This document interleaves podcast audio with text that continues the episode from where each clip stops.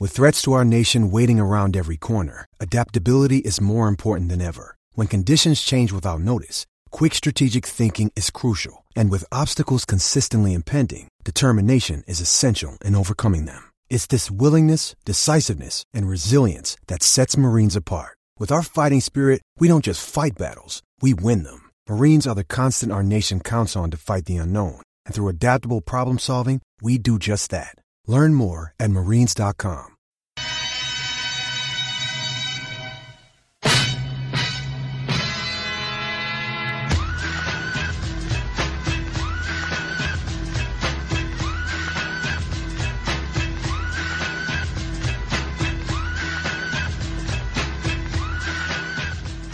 Hello and welcome to another podcast. I'm Dave Hendrick and I'm joined by Mr. Dave Davis. How are you, sir?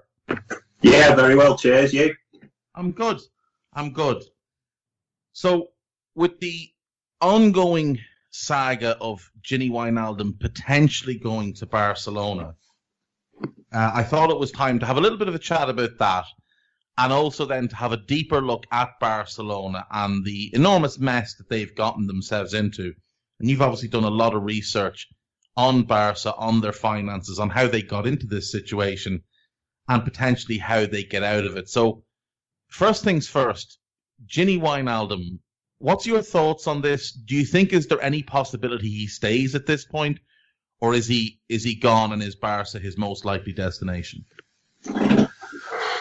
I, think at this stage it, it's going to take a huge turn the proceedings if Gini is going to stay because every day he moves closer to the exit door in simple terms. From the noises that we've been hearing, they're really starting to accelerate now, aren't they? It does seem to be that Barca is the team that's come to the, the forefront, which I think a lot of Reds expected or thought would be the case. As it stands now, I can't see it. It, would take a, a big turnaround. I know there's been a lot of chat around amount of salary, length of contract, it, it's going to be really late in the day for those two parties to sort of bridge that gap. So I'd, I'd like to be positive about it, but I just can't see it now. Yeah, I mean, I've sort of taken the view that if, if he wants to go, if this is a decision he has made, that he wants to go and he's won everything at Liverpool and now he wants to go and experience something different. And obviously, Dutch players do grow up with that strong link to Barca because of Cruyff and uh, Rinus Michels and people like that. So yeah, it, it may just be that that's always been his his goal. And if he wants to do that, I have no problem with it. He leaves with nothing but thanks. He has been an incredible servant to the club over his five years.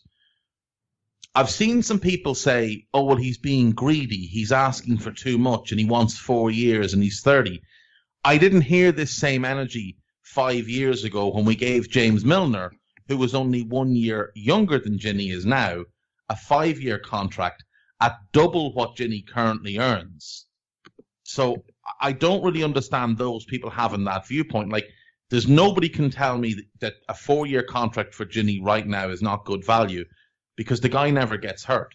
And the guy can play everywhere right back, centre back, midfield, defensive, attacking, central, can play out wide. He played as a false nine in a Champions League semi final for us. If you stuck him at left back, he'd do a job for you. He is the ultimate super utility player, and he's good pretty much everywhere. So yeah. There's nobody could tell me it wouldn't be good value, even if he wasn't an every game starter. We've been giving Milner money to not be a starter for years. I think if you were to give Gini that type of money, he could take that role that Milner has filled for a number of years, being a super utility player. We could move Milner on, let him go to Leeds or wherever and finish out his career where he might start a bit more regularly. And Gini could take that role. He's already one of the leaders in the group, so he takes that that mantle as well.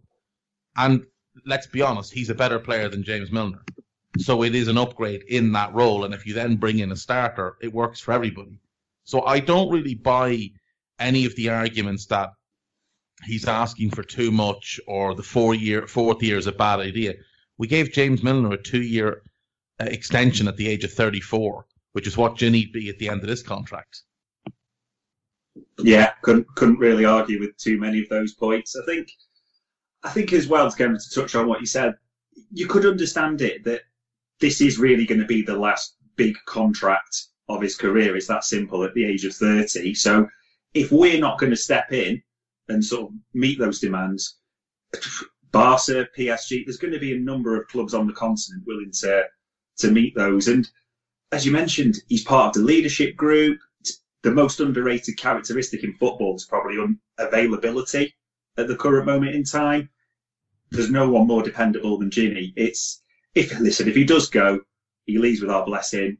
If he stays, happy news as well. But one thing I would say, I do have faith in Klopp that he has a plan or him and Edwards have a replacement in mind if that does happen. Oh, I totally agree. And I would imagine they have replacements for everybody already in mind, including yeah. guys that we only signed. Like, I would say they've already looked at, well, if Jota was to leave in two years, if we got a 100 million for him in two years, who could we replace him with? They'll already have a list.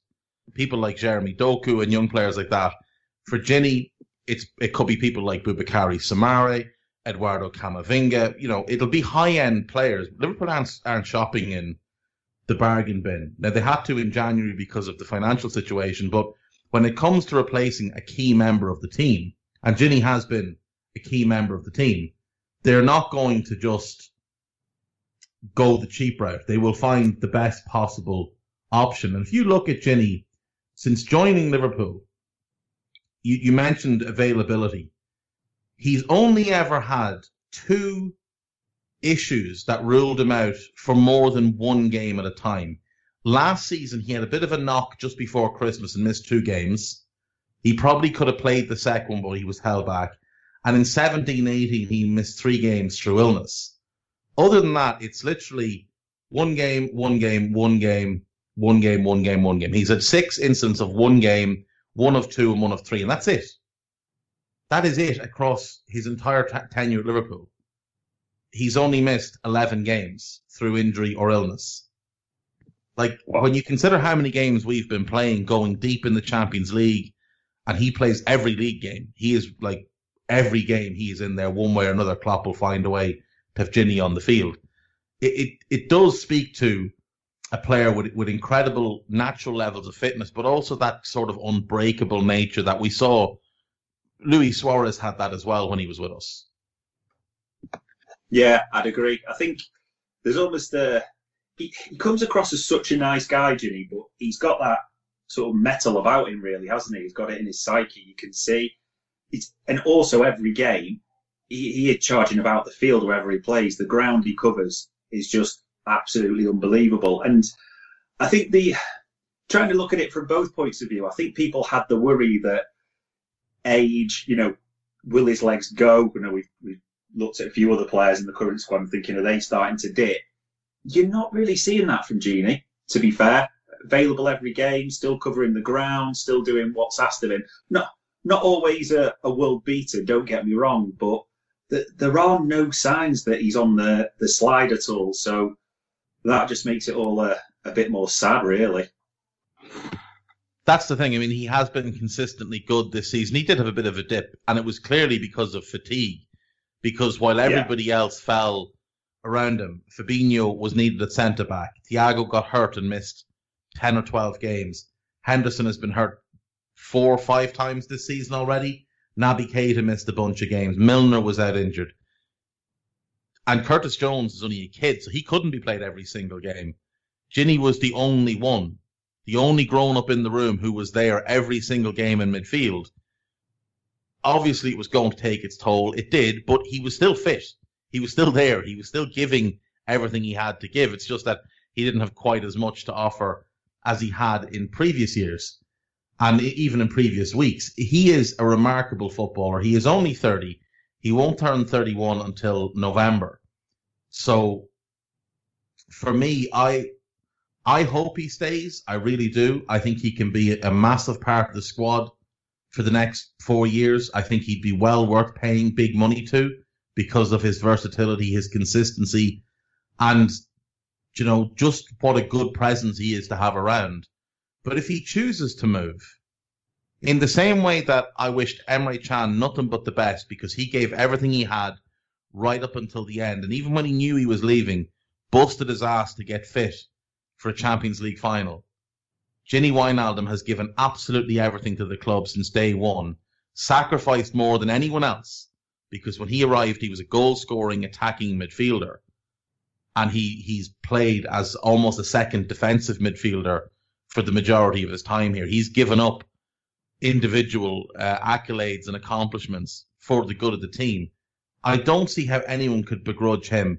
Like you said, it could be the last big contract. If he wants to go and have that at Barca, PSG, Bayern were linked last summer. I guarantee Juventus and clubs like that would like him as well. If he wants to go and do that, like nobody should begrudge him that. And he, like he gave us a Champions League uh, and a Premier League. What more can you ask from any player? Yeah, too right. And you think obviously back to the that night against Barcelona at Anfield. I mean, playing in an unusual position changed the game as well. So I, I don't think you can give him anything but the best. And the word legend does get maybe bandied about too easily. But exactly as you said, he's going having brought Champions League, the league, obviously the Super Cup, the World Club Cup. He's he's been a key part of all those things. A key a key real Klopp lieutenant. There's a there's a reason why he's in the leadership group, and I do hmm. think. Mm. It may just be underestimated how much his influence and his presence could be missed. Well, there's also the factor of how much his influence helped us attract Virgil van Dijk, who's a close friend of Gini's, and that was one of the, the original contacts that were made were between Gini and Virgil about a potential move to Liverpool. It was between Gini setting things up and then Klopp obviously selling the project, selling Virgil and everything else. That's what led Virgil to refuse to meet Arsenal, to refuse to even get in a room with anyone from United, to turn down bigger offers from Chelsea and Man City. Gini set a lot of the groundwork in place for that. And that shouldn't be overlooked either. He has been very, very valuable to us. And I think would continue to be if we had gone in for players like Matthias de Ligt or Memphis Depay over the last couple of years as we were linked. I think Gini would have played a key role in getting them to the club. So he's had that kind of influence as well. He's a very popular player with us and with his national team. So you do have to factor all those things in when you talk about what a miss he will be. So to move on then, Barca looks like the most obvious landing spot for him. Koeman is there. There's talks that they that they want Memphis Depay on a free as well. Memphis and Gini are best friends, played together at PSV Eindhoven. You've done a lot of research into the finances of Barca, so start start me off with like a, a broad overview of where they are right now financially, and then we'll dig into it. Where they are right now financially, without wanting to labour the point, it's it is a mess financially. We are talking about a club that is over a billion euros in debt, which is you know it's not a small figure, but there is now hope on the horizon, and it, the hope is literally down to the new, well, say the new, the returning president Laporta coming in, and to almost understand that, you've got to go back to the last president Bartomeu, who trying not to labour the point, but virtually ran the club down and down, and even ran his own players down. So we're talking about a guy who's got a history outside of football. So realistically, basketball was his main interest. Comes in a sequence of, as we know, the bad buys long term, the Coutinho, Dembele, Griezmann. So that's obviously going to annoy the existing Barca faithful. Then, how does Barca run? Lionel Messi runs Barca. We all know that to an extent. All that was happening is Messi becoming increasingly unhappy day by day at a club that, you know, should really be a a linchpin in terms of football where he should be the, the main jewel shining, simple as that. And the biggest shock, which right up until the end of Bartomeu's reign has come out and, well, it's still ongoing now, the PR leak. So upon investigation, there was a, a number of rumours around what was happening and why Barcelona legends really were being run down in the press. So Messi naturally, but also Piqué and even Xavi back from that sort of legendary era. Scandal throughout, well, see, not just in Barca, throughout Spain, then comes out. Bartomeu and certain members of the board have actually been paying a PR firm to monitor Barca's social media and also release negative stories about the likes of Messi, Piqué, Xavi. I mean, you, you can't actually make it up, can you? Can you imagine any football club where the president and senior figures in the board would be arrested because of negative PR, paying PR companies, you know, 10 times above the standard norm to release negative stories about existing players and legends of the club. So that, if you think of that background up until the, the recent elections, and we've all seen the football side, you know, the 8-2 hammerings from Bayern, just the natural decline season upon season, bad buys. It, it was, it was going to the ground a little bit, Barcelona. So now, sort of bringing it back to the hope, the hope comes in the form of Laporta. So well-known figure in the world of football, all the way back to 2003 with his first presidency. Simple terms, the man who ushered in that golden era of Barcelona. Everyone remembers the Ronaldinho's, Messi, Xavi, Iniesta, Busquets when he was on top, and as much as we hate to say it, Pep and that that golden team. Laporta is a massive figure in Spain and Barcelona. There's no two ways about it. You're talking about a guy with a huge presence, a huge charm in all honesty, as well. Massive political sway. So, different, I'd say, to Bartomeu, as in big law firm, big clients, big recognisable figure, always involved in Catalonian politics, shall we say. So everyone is aware of Laporta and who he is. And he, more than anyone, had been an absolutely ginormous critic of Bartomeu and taking every opportunity he could to sort of criticise that era.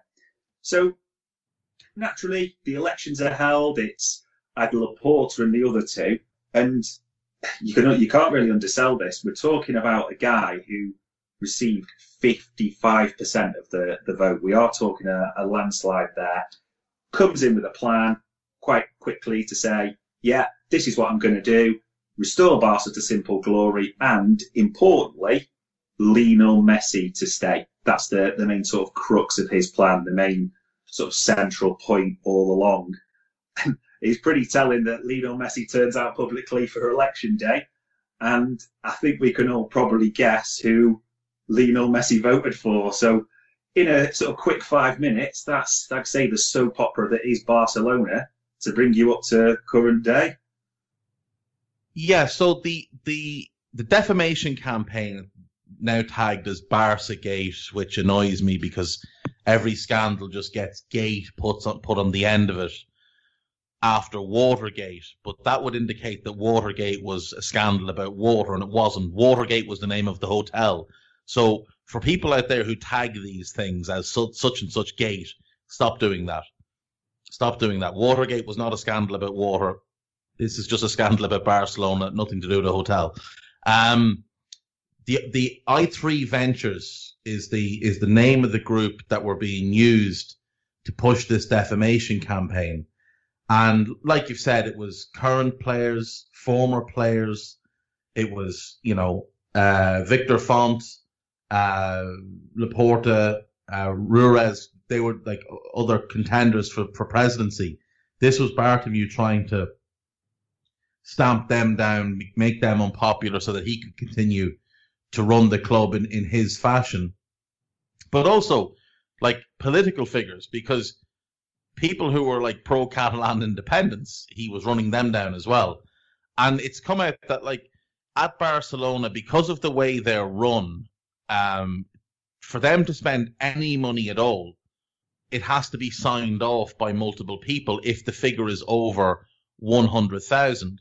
So rather than pay the the million euro or whatever it was they paid to i3 Ventures as one, they simply made small payments of like 50 grand a time.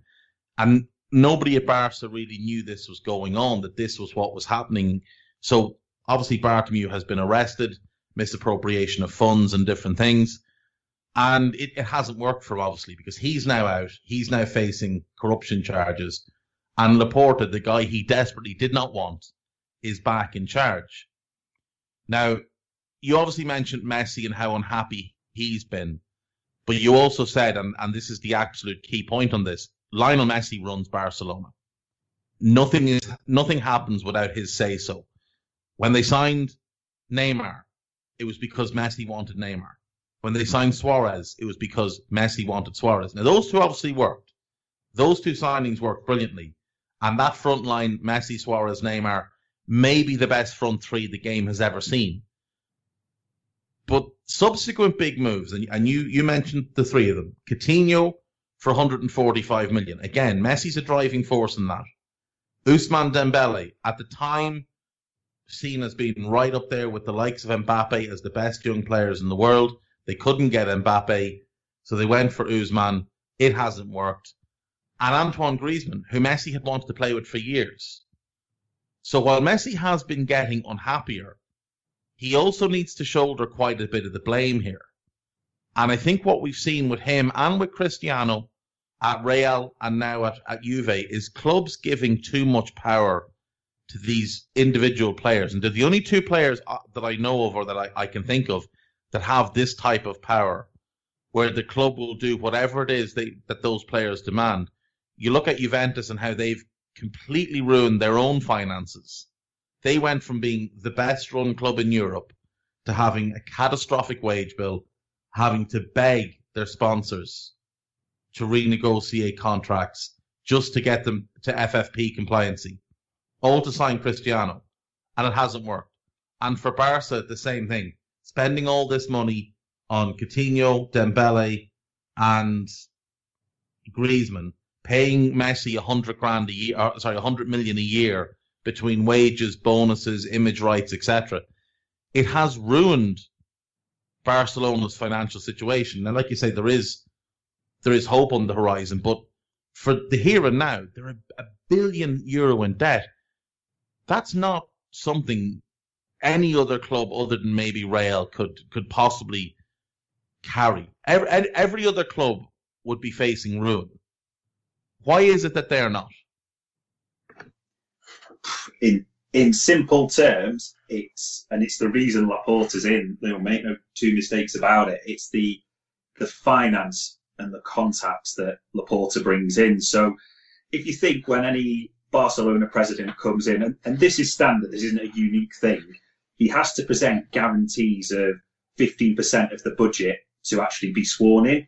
So when Laporta, I mean, back in 2003, it was only 20 million, but now Laporta has to present 125 million euros. So uh, this just goes back to the soap opera that is Barca he only actually secured the finance just before the actual presentation date, or they could have faced another re-election. So the key part behind that is Giro, his um, his main man, or used to be his main man, I should say, in the the campaign, the financial guy, vice president. He was the main sort of financial take. There's a guy who's been on various boards of various banks throughout Barcelona and Spain, so he's connected that way. Now, this is where you try not to blur theory and fact. No one really knows fully what happened, but right on the eve of these guarantees, Giro resigns. He literally resigns from Laporta's board, saying, no, not for me anymore. And again, theory and fact, no one fully knows what happens. But in simple terms, if you've got to present a budget of 125 million just to secure your presidency, and your financial guy re- resigns on the eve, that that doesn't scream a sort of healthy entrance. But nonetheless, Laporta gets his finance. Laporta comes in, and the the charm offensive begins, and that's really what it, it comes to the charm offensive from Laporta. Really clear, straight from the off in the the press conference. Lionel Messi, we're going to do everything we can to get you to stay, and anyone who watched the press conference probably saw he, he name checked him. There was a reason it was done that very way. It does puts a nice bit of public pressure back on Messi that way. Also, really clear that the how would you put it? The model that they're going to operate. He's mentioned this before in his previous presidential addresses, but he's talking now about the youth model. It's La Masia, isn't it? It's the academy. So there's so many potential gems there already, like Moriba, Fati, Pedri. There's so much talent there. Speculation aside, because there's a lot of talk, isn't there, like I said, about Gini, Depay, Aguero, Garcia. To City Boys. There's a lot of talks about what he referred to as clever freeze. The biggest thing that Laporta's also done, which isn't really being talked about, is finance. And the, the big company to name really is Goldman Sachs. So Goldman Sachs are already in bed with Barcelona. Make no mistake about it. So they're giving them the, the initial loan for the Espai Barca pro- project.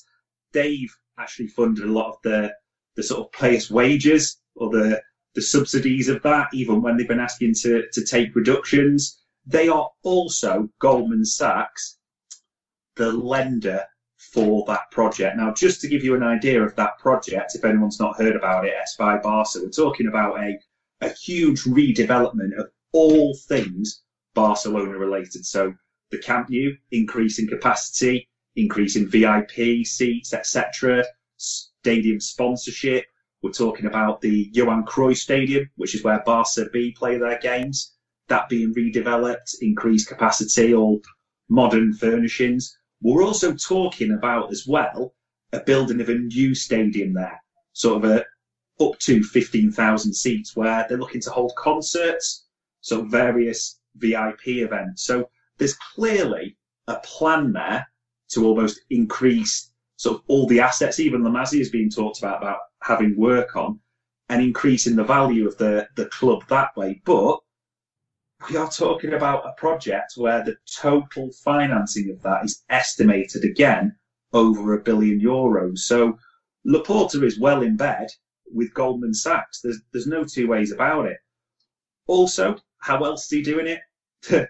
Sponsorships, that is where he specialises. Laporta brings contacts. Laporta brings big firms to the table, and already their Rakuten, one of their shirt sponsors, they've extended their deal to 50 million a year and they're actually in preliminary talks to actually be one of the stadium sponsors as well. And Laporta is putting all the bait in the water he can to try and bring big companies to the table. On top of that, we know Barcelona's players have been asked to reduce their, their wages throughout the term, so give back, shall we say.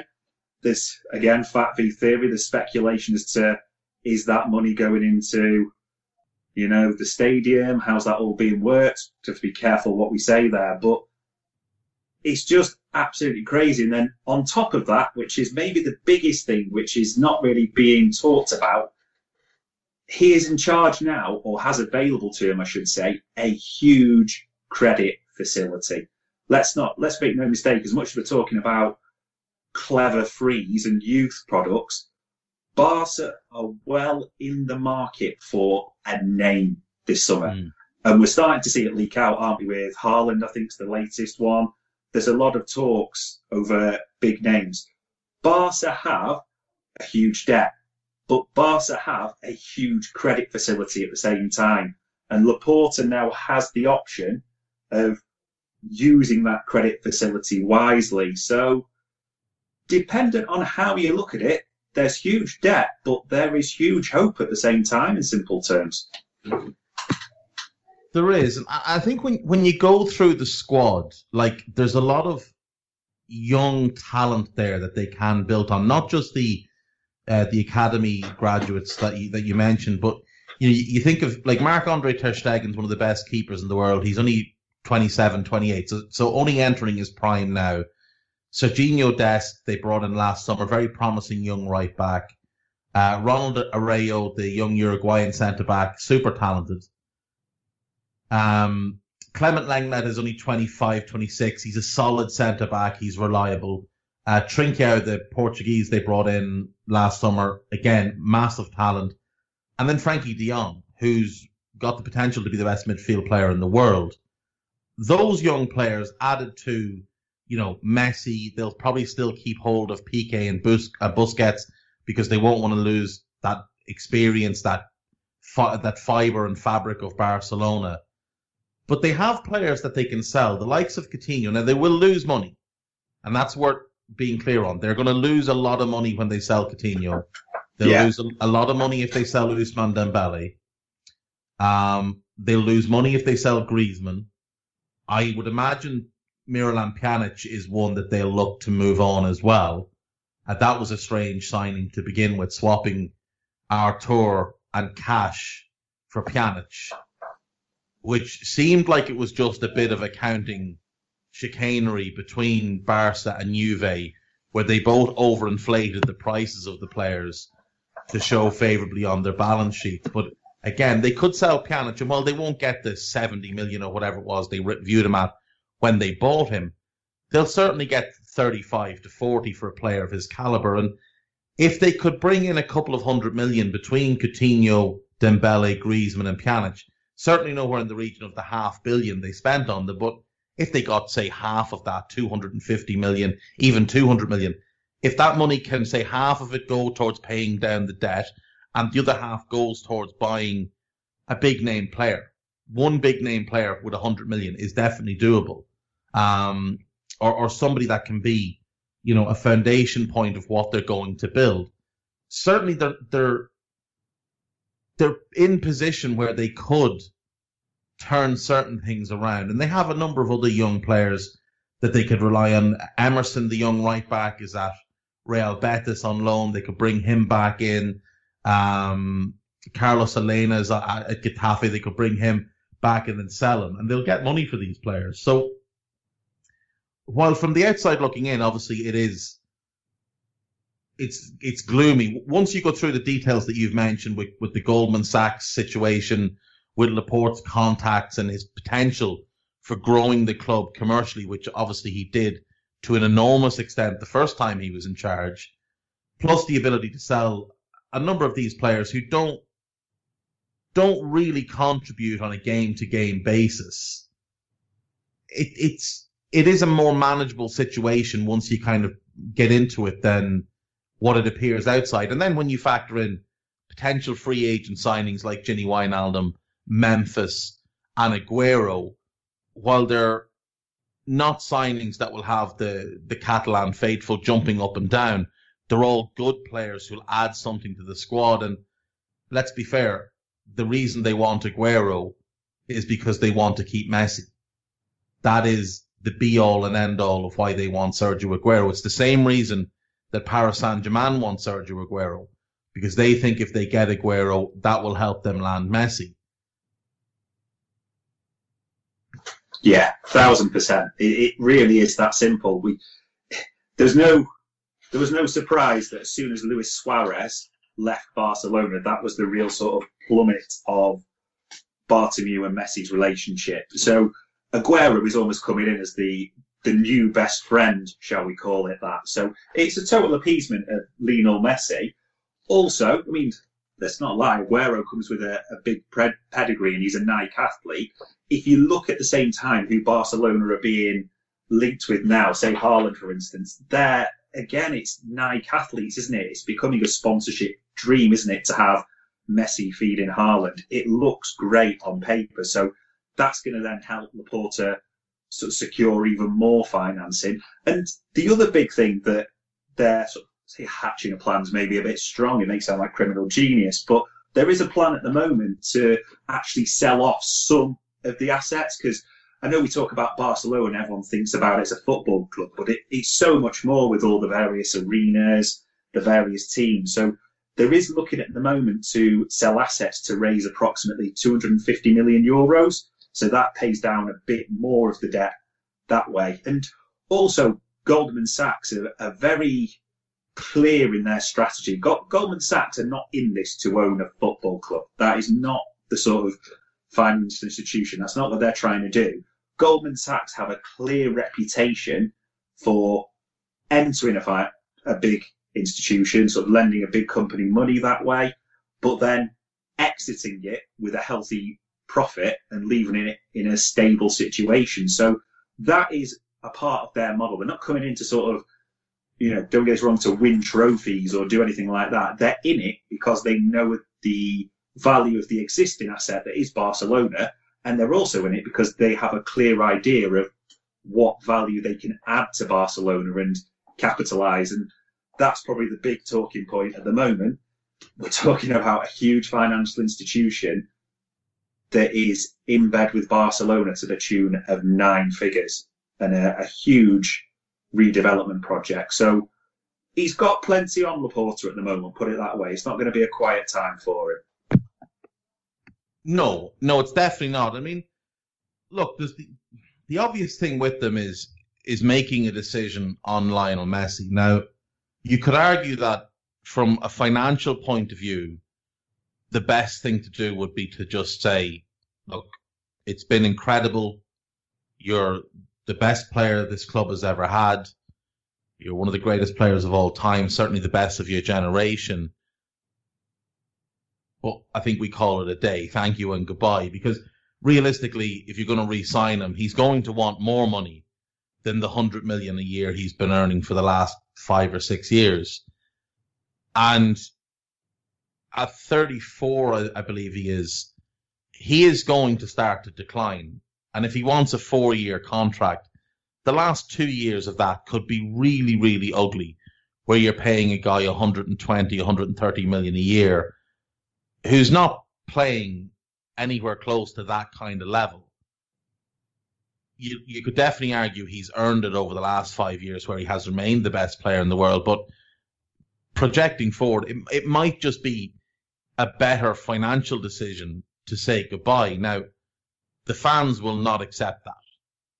I don't think any Barcelona fan would accept that. I think the only way Messi can leave and Laporta can really survive is for Messi to publicly come out and say it's got nothing to do with him. He's the right man for the club. The reason I'm leaving is is Bartomeu and, and what he did, and I just want to experience something different. So it is that is something that Laporte has to manage really, really carefully. Thousand percent. And it's one of those if you if you were betting a month or two ago, it'd be quite an easy decision that, that he's leading and PSG were seeing the, the natural destination. As each day goes by, that decision looks harder and harder to bet on. It, it is no coincidence since Laporta's charm offensive in recent times, since you know Messi's preferred president has come back. Look at Barcelona's upturn in form. There's no two ways about it. I think they're five on the spin in the league. They're only a few points off the top of the table. Lionel Messi, in a strange way, is starting to look like the Lionel Messi we all know again, even at the age of 34. And you are right. Lionel Messi won't make a this a financial decision, whether stay or go. Lionel Messi finances are sorted for life, aren't they? It's all about does he fancy a new project? But then at the same time, he also has to do I uproot my family from where they all know and love? Do I change things around in my in my life? So it will it will ultimately come down to that. But as each day goes by at the moment, one foot stays in Barcelona. And this will all come down, in my eyes, to how well Laporta plays this. Does he, he manage it well? It really is on a sort of a knife edge, but you would not go against him sort of renewing on whatever terms he does. And the other thing Barcelona have to factor, let's not lie, why are sponsors at the table for Barcelona? Lionel Messi. Sponsors come to the table because the jewel in the crown is Lionel Messi. If Lionel Messi's leaving, watch sponsors disappear from the table, and that gives Laporta a, a huge job then to bring them in. Because if you are going to lose Messi, which you can't force him to stay, he will make that decision. Then you, it's almost one of those where you have to bring a few superstars in just just to almost cover those bases. So there's nothing really decided at this stage, but when that decision does get made, it's a huge one for all parties concerned. It really is. It absolutely is. It is massive, and and as you say, like the the, the commercial side of it does need to be massively factored in, and and maybe there's look, maybe there is a world in which Messi says, "Look, I've made all the money I need. I'm, I'm going to take a big, big pay cut, and I'm going to stay." and I'm going to help rebuild this club and get it back to where it was. And that's absolutely possible because he does love the club. Like his his wanting to leave the club was never that he'd fallen out of love with Barcelona. It was that he felt like he couldn't stay so close and, and watch it crumble the way it was under the previous president. Um, so that is going to be the first massive decision for Laporte, though, is figuring out the Messi conundrum. And the fact that Messi went out publicly and made it very, very known that he'd voted for him, and everything that's happened since, and how Barca have turned things around on the pitch, like you, you can clearly see when you watch them play, and you you even just when the camera pans in on Piqué or Busquets or Messi, they don't look like they're walking around with the weight of the world on their shoulders the way they did six months ago. Like you go back to the start of this season, them boys looked miserable, absolutely miserable. Now they're playing football with a smile on their face. They're enjoying themselves again, and that is translating into better performances. Piqué and Busquets are playing better than they have in probably two years at this point. So you know it does it does factor in massively, and as you said, like Laporta wants to get back to what made Barca great at different times.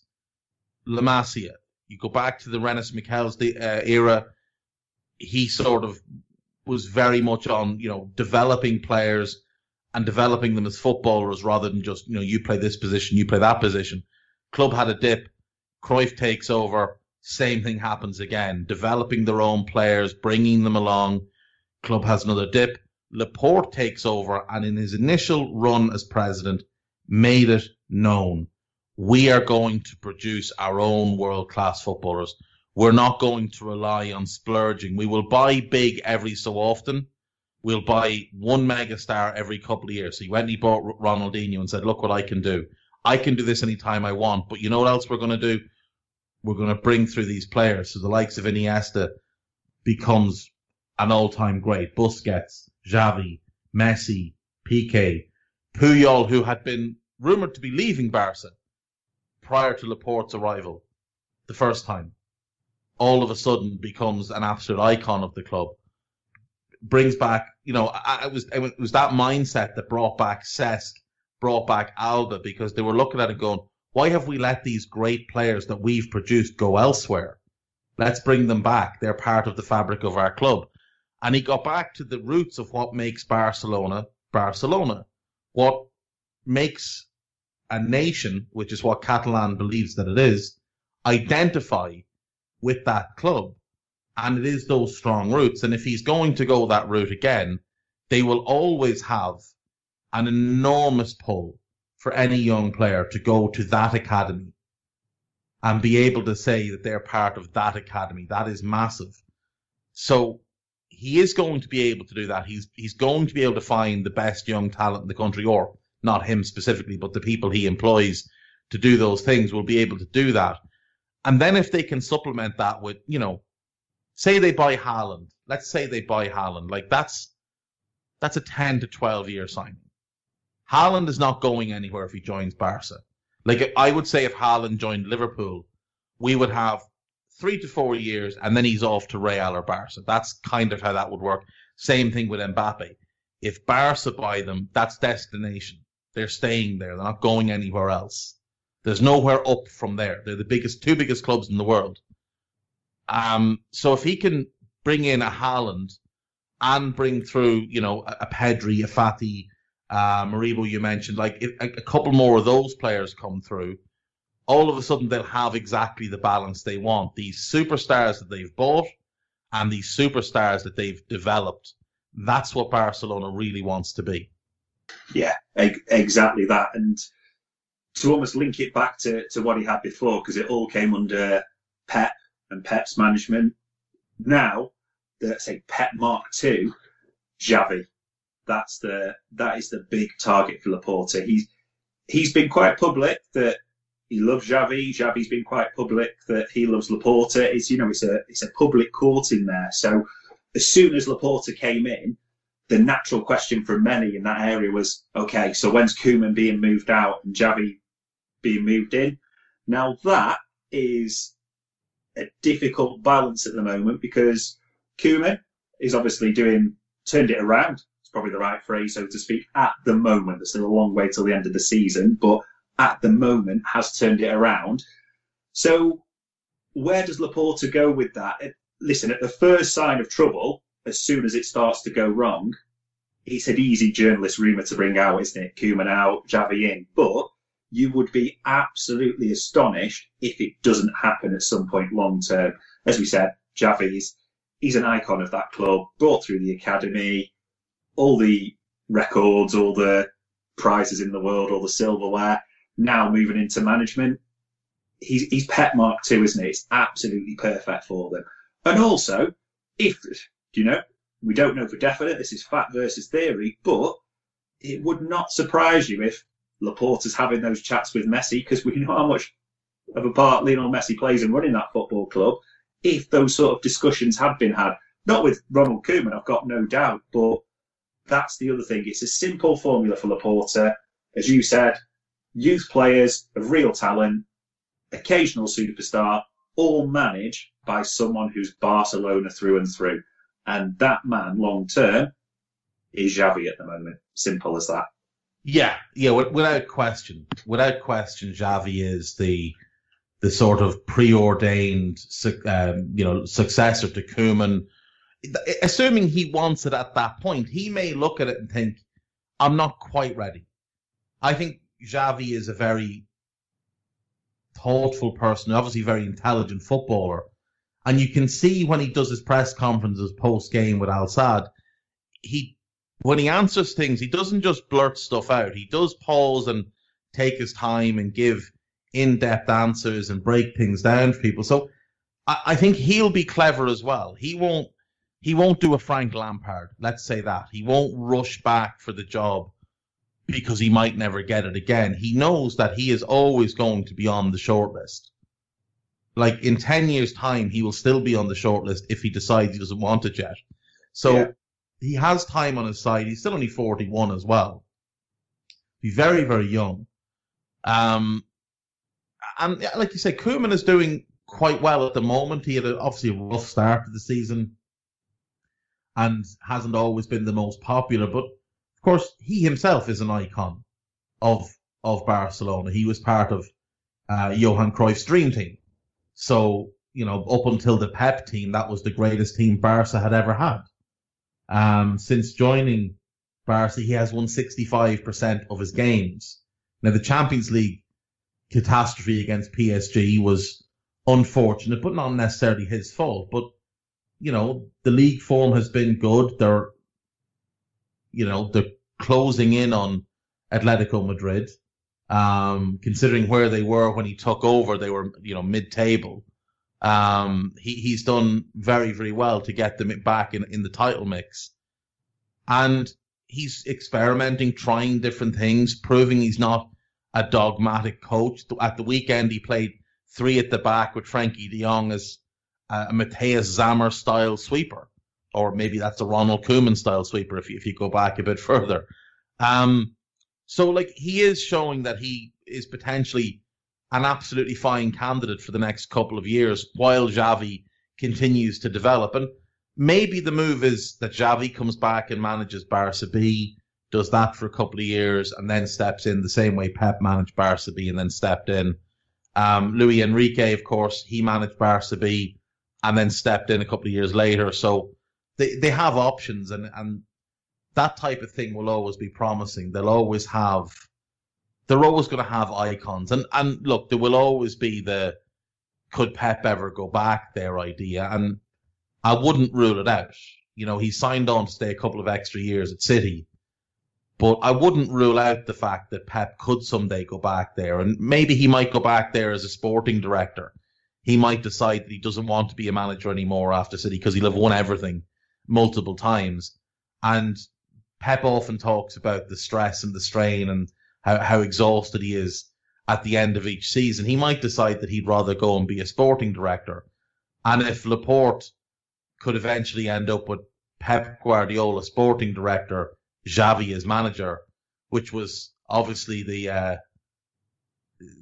the continuity as players was that Xavi replaced Pep in the team if those two were your managerial dream team, I mean, that's probably what Barca fans would take and and be very, very happy about. And that'll probably keep Laporte in charge. Yeah, absolutely. Even, I mean, even going back to, to previously in his previous reign before it was, well, when Pep came in, who came after that?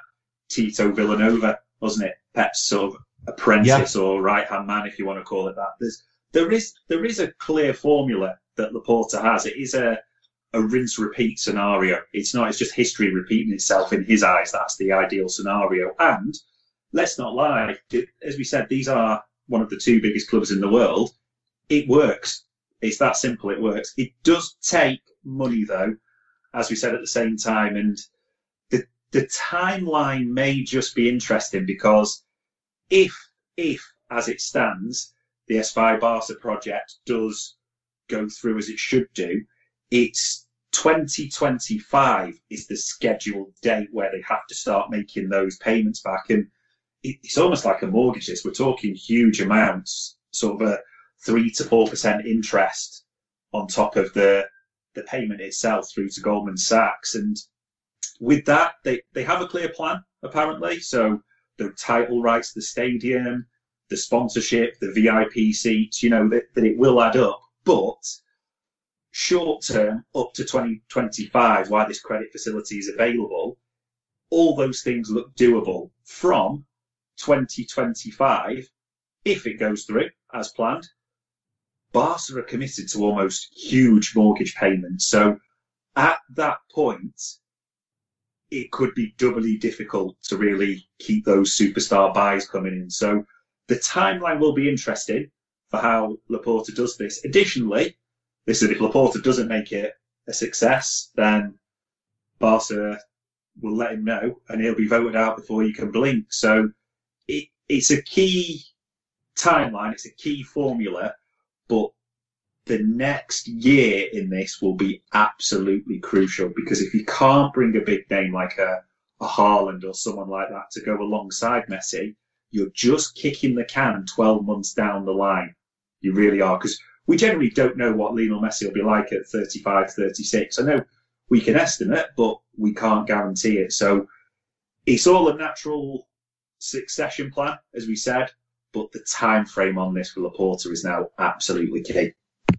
Yeah, yeah, it absolutely is. And and I do wonder, like they've had ties with Mino Raiola in the past, and I do wonder if they'll try and get a deal done with Mino where Haaland stays at Dortmund for a year and then his buyout kicks in and they can get him for what will be below market value because I think the buyout is like 75 million euro. If he yeah, moves crazy. this summer, it's, yeah, you know, if he moves this summer, it's, it's double that easy. But, you know, Barca will have no problem paying ridiculous wages. So they could say to him, look, get him to stay a year, and whatever the best offer he has out there, we will beat it. And we're Barcelona. Can you imagine the endorsement possibilities for Erling Haaland as the next main guy at Barca after Messi, following on from that with the likes of Ansu Fati and Pedri as his, you know, his supporting cast. I think they'll be very appealing to players like that. Do You know, they could say, do the same thing with, with Mbappe. Go to Mbappe's representatives and say, look, he's on a free transfer next summer.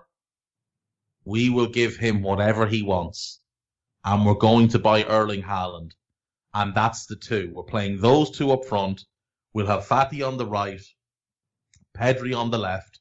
We're going old school Barca 4-2-4 and we're going to wipe the floor with absolutely everybody with this incredible young front four who'll all develop together, all peak together, and that will sustain them for a decade. So they might have to get creative.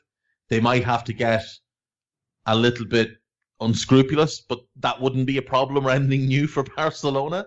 Not but you know, a couple of brown envelopes could find their way into into agents' hands and say, look, not this summer because we need to sort some stuff out, but next summer next summer we are going all guns blazing. For the for the next year, we're going to figure out the Messi situation.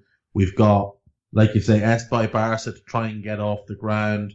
We're going to have to figure out all our commercial side.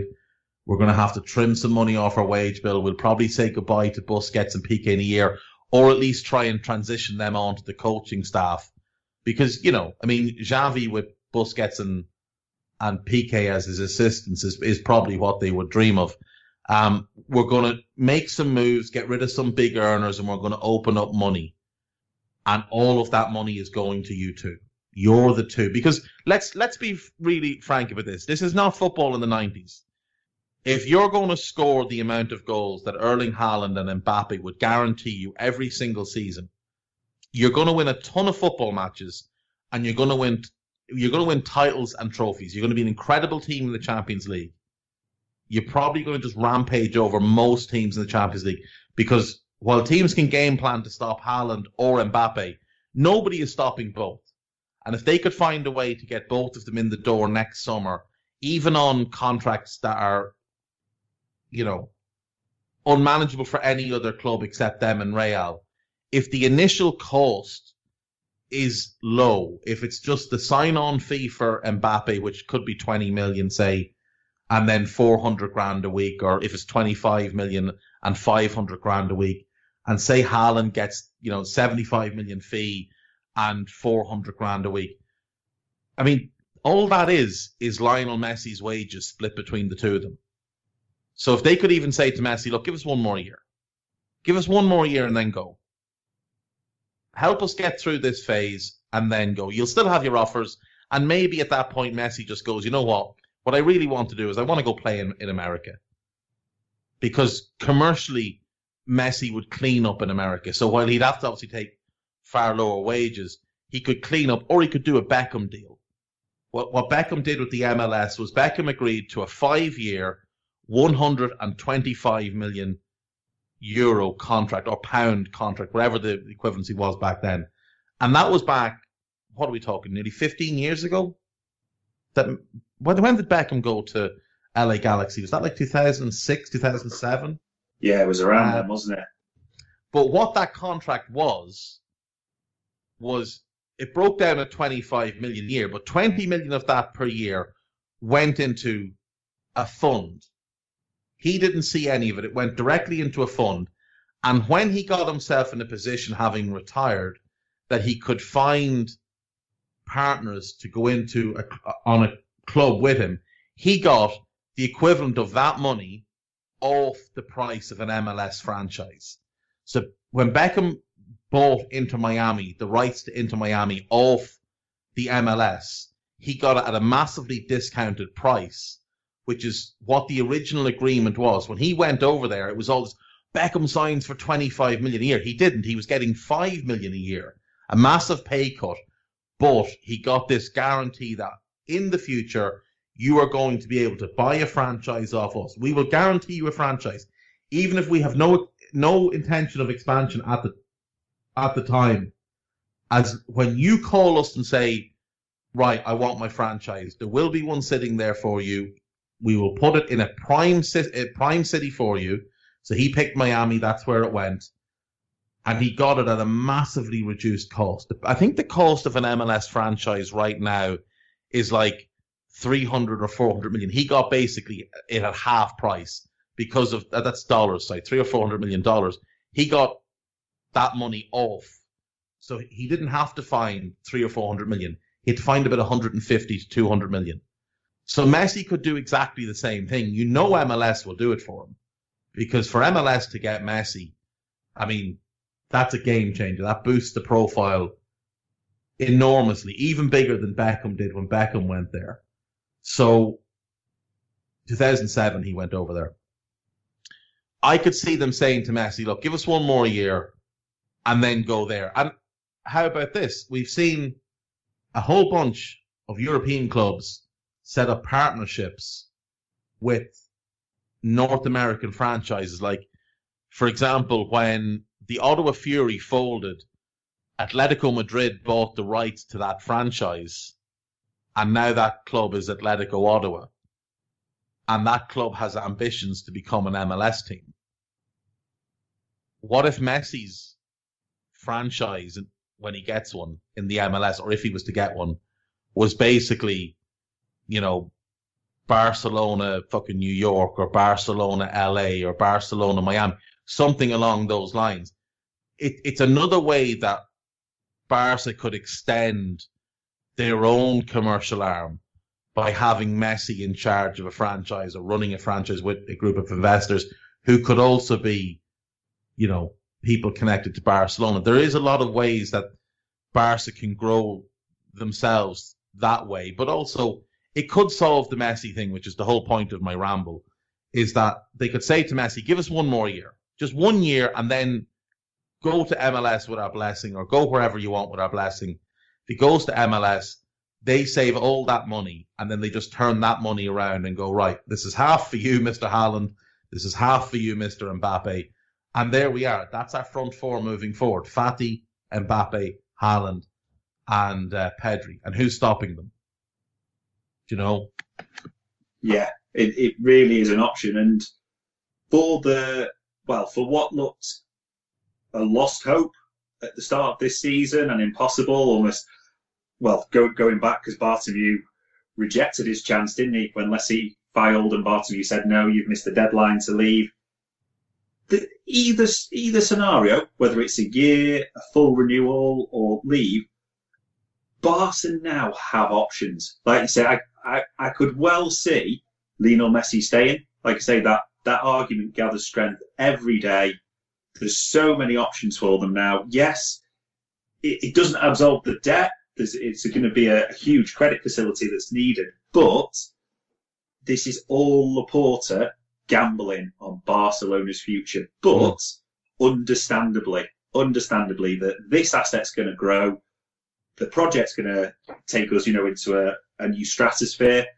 Also, it's smart business. As much as you talk about the love and it's right, the, the politics aside, it's smart business to keep Lionel Messi. There is a reason why Barca, year after year, have thrown at him what he wants. There's a reason why Barca let him have the power he has.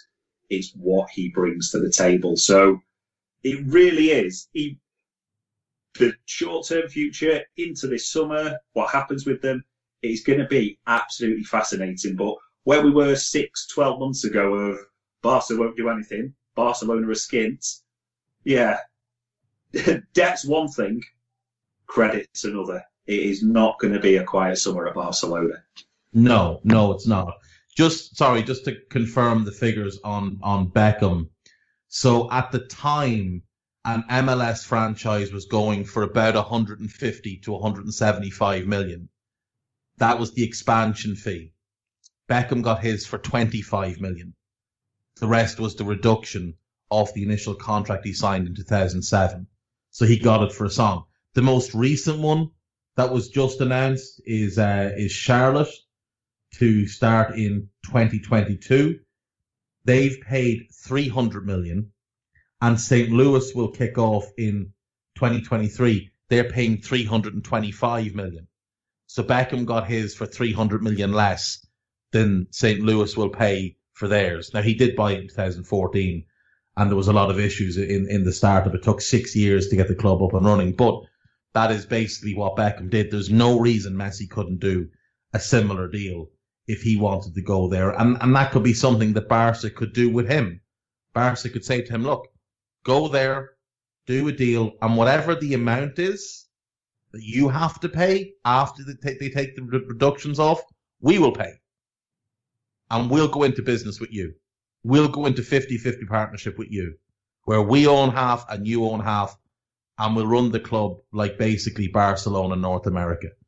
Um, Right. Let's just go back to the initial topic that we had, which is Gini Wijnaldum. With all things considered and everything you've you've looked at uh, for Barca, do you think Barca is the right move for Gini Wijnaldum? I think personally, Gini Wijnaldum would be a fantastic move for Barcelona and vice versa. Really do. I think you're talking about a player who is as we know, we talked about his availability. He is unselfish. He's not, you know, he's not fussed about being the star. It's a great chance for him to play with Messi and play in that that type of team. Obviously, the the varying styles as we saw, De Jong obviously drop it in. You could well see Gini doing that at certain points into a back three.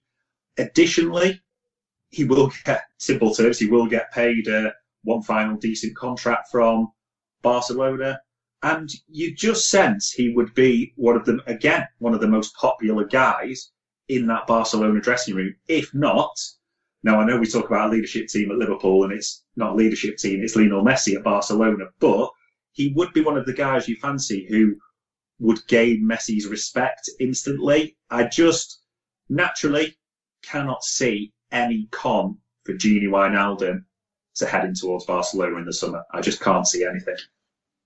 No, no, neither can I.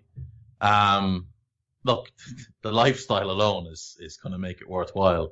Yeah. Um, and as much as we might want him to stay at Liverpool, and as much as we might think of Liverpool as a city, um, if you're given the opportunity to live in Barcelona or Liverpool, and you don't have family ties to either, then in all likelihood you'll you'll pick Barcelona because of the weather, the climate, etc., etc. Um, anything else you wanted to touch on Liverpool? Any kind of you, you hear bits and pieces, I hear bits and pieces. Have you heard any potential names for a Gini replacement? Is there anything going around that you think is is of interest?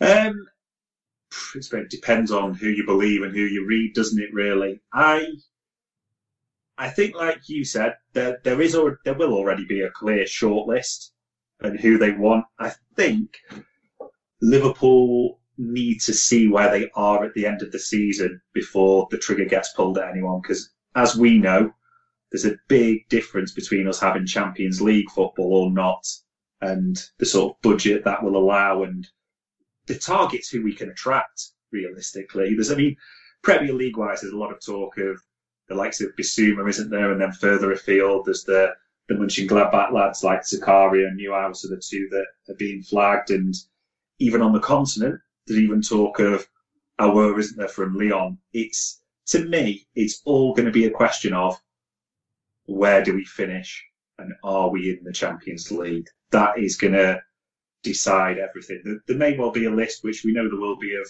five, six Gini replacements if we're not in the Champions League, considering who else will be after those, you could probably start scratching two or three off the top of that list straight away. Yeah, I, I do agree. I think Champions League is going to play a massive factor in it. And I think, you know, we, we may have to get creative, but when you look at the hit rate of, of Edwards and Klopp as a tandem, and when you appreciate what it's like to have a really well run club with everybody working in the same direction, as opposed to with the previous manager who would not take any suggestion from the committee and was publicly fighting with them and having disparaging comments written about them in the press in a similar way to what we've seen at Barca. Uh, Brendan was leaking things to his pals in the press about Michael Edwards and others about their failures, trying to take credit for all of the successes, despite most of the failures being his own. Um, with Klopp and Edwards, it's very much a tandem where they work together and they come up with the right players. So, like you, you mentioned, Yves Bissouma, there's been lots of talk about him. There's been talk of, you know, Neuhaus and, and others. And I, I think Florian Neuhaus, the news that came out today, which is that Xabi Alonso looks set to be the next Borussia Mönchengladbach manager. If you're a midfielder currently playing for Borussia Mönchengladbach, you would be absolutely mental to leave that club because you're about to get a master's degree in how to play your position from one of the greats. Um, but yeah, I, I, think we're whoever it is. I think we'll be well placed. I mean, look, it may just be a thing that the Gini replacement isn't a direct replacement; it's somebody that plays a different position because there may be a change in shape next season. Um, so it is absolutely possible that, that that's the case. That, you know, Gini leaves and we go with a midfield group of Fabinho, Thiago, Henderson, Naby, Curtis Jones, and, and maybe James Milner. And that's our six midfielders, and we play a two man midfield most weeks. And then we bring in a Raphinha or somebody else like that into a front four. So, you know, we have plenty of options. I think there'll be a lot of flexibility a lot will obviously depend on what Klopp wants to do, but I think it's going to be a fascinating summer for Liverpool. I'm quite excited about it.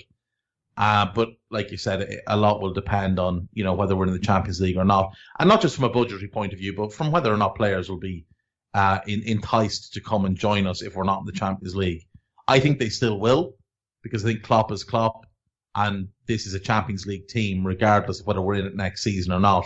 We know we'll be back in it the following season. So I still think we'll have a massive pull. Um, Dave, this has been this has been great. Thank you so much for your time. I've taken up a lot of it. Um, anything else you wanted to, to just drop before we go? No, lots of time will tell, won't it, for the season and what it holds for Barca and Liverpool. Simple as that. Yeah, yeah, exactly. And look, for years we've we've we've feared Barca coming and plucking away our best players as they did with with with Coutinho and Suarez before him. Um, if they take Gini, it's it's not them plucking him away. It's Gini making that decision. They're not in a situation right now where they can come and take our best players, thankfully enough. Uh, but they may get back there sooner rather than later if uh, if the plan of Laporta works out. That's it. That's the show for today. Thank you as always for listening. Do check out Anfield Index Pro. Uh, there is a free trial. If you do the trial and you like it, stick with it. It's really, really good content. If not, check out the rest of the stuff here on the free side. Check out the uh, the work on the the website. John O'Sullivan writing a lot of good articles there. If you sign up for Pro, you do get Sam McGuire's daily newsletter as well, which is good. So little extra bonus in there. Uh, and check out AnfieldIndex.shop for any goodies that you might want if you've got someone's birthday coming up or anything like that. Take care of yourselves. Bye bye.